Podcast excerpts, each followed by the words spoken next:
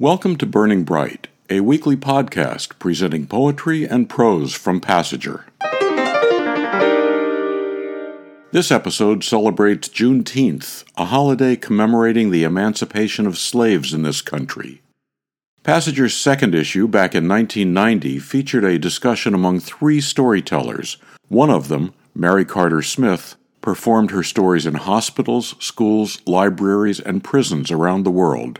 She was a griot, part of a tradition of oral history and storytellers from West Africa. Here's some of what she said in that issue. One time I was in a high school gymnasium where they had never had an assembly. When we sang Lift Every Voice and Sing, which is the black national anthem, the kids were boogieing. I said, I'm here, and you don't have to listen to me, for God did not make you puppets. But I share something that is important. Stories carry so much of what we need to know our laughter, our mores, our folkways, our ideals. We can fight the battles with these stories. In Africa and the Caribbean, we sing the same songs again and again.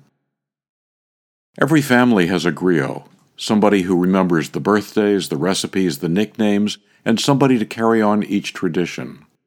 People don't value tradition and will look down and be ashamed of what happened.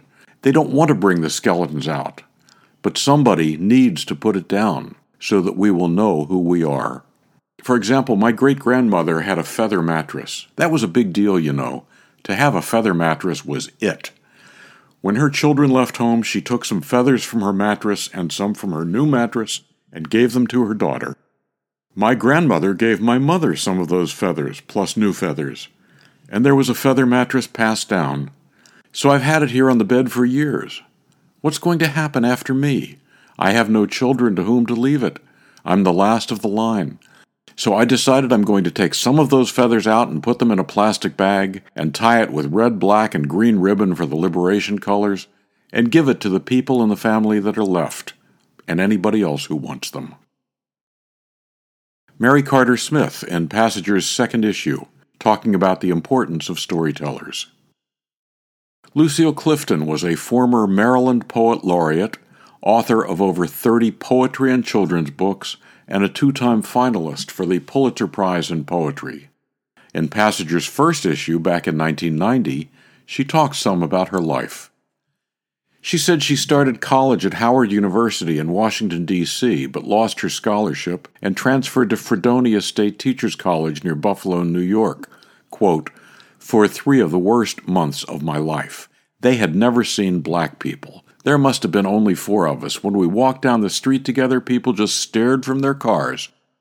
I was put into remedial English. At Howard, I was in the top 98th percentile, but when I got to Fredonia, I was put into remedial English as a matter of course. I didn't take a placement test. I wrote a paper, and when I got it back, they told me I got a poor mark because I was trying to be original. Even Shakespeare copied, they said. What did I mean trying to be original? And now you know, I'm the full professor who is tenured, who is not a college graduate. An excerpt from an interview with Lucille Clifton from Passager's first issue. Larnell Custis Butler sat in the park near her house, drew pictures of the people she saw using a sharpened stick she dipped in ink, and then wrote poems about the lives she imagined for them. Here's a poem she wrote about herself to my black female ancestors who endured slavery in America. I have seen some sepia colored photographs of black women, dark as mahogany wood, and delicately sweet looking as purple morning vined flowers.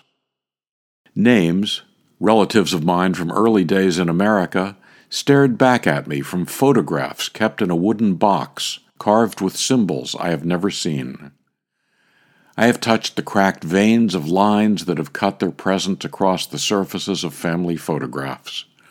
With my finger I have traced each line and wondered to myself whose fingers have kissed an eye or touched a shoulder as I have. Sepia looking photographs of colored slave women do not tell of generational curses some of my female ancestors were burdened with from birth to death. I have a determination to carry the dignity I see in the faces of my female ancestors. The curse will stop at me. Larnell Custis Butler's poem, To My Black Female Ancestors Who Endured Slavery in America, from her book, Improvise in the Amen Corner. To buy Improvise in the Amen Corner, subscribe to, or learn more about Passager and its commitment to writers over 50, go to passagerbooks.com. You can download Burning Bright from Spotify, Apple and Google Podcasts, and various other podcast apps. It's been 245 years since all men were created equal, and 158 years since the United States outlawed slavery.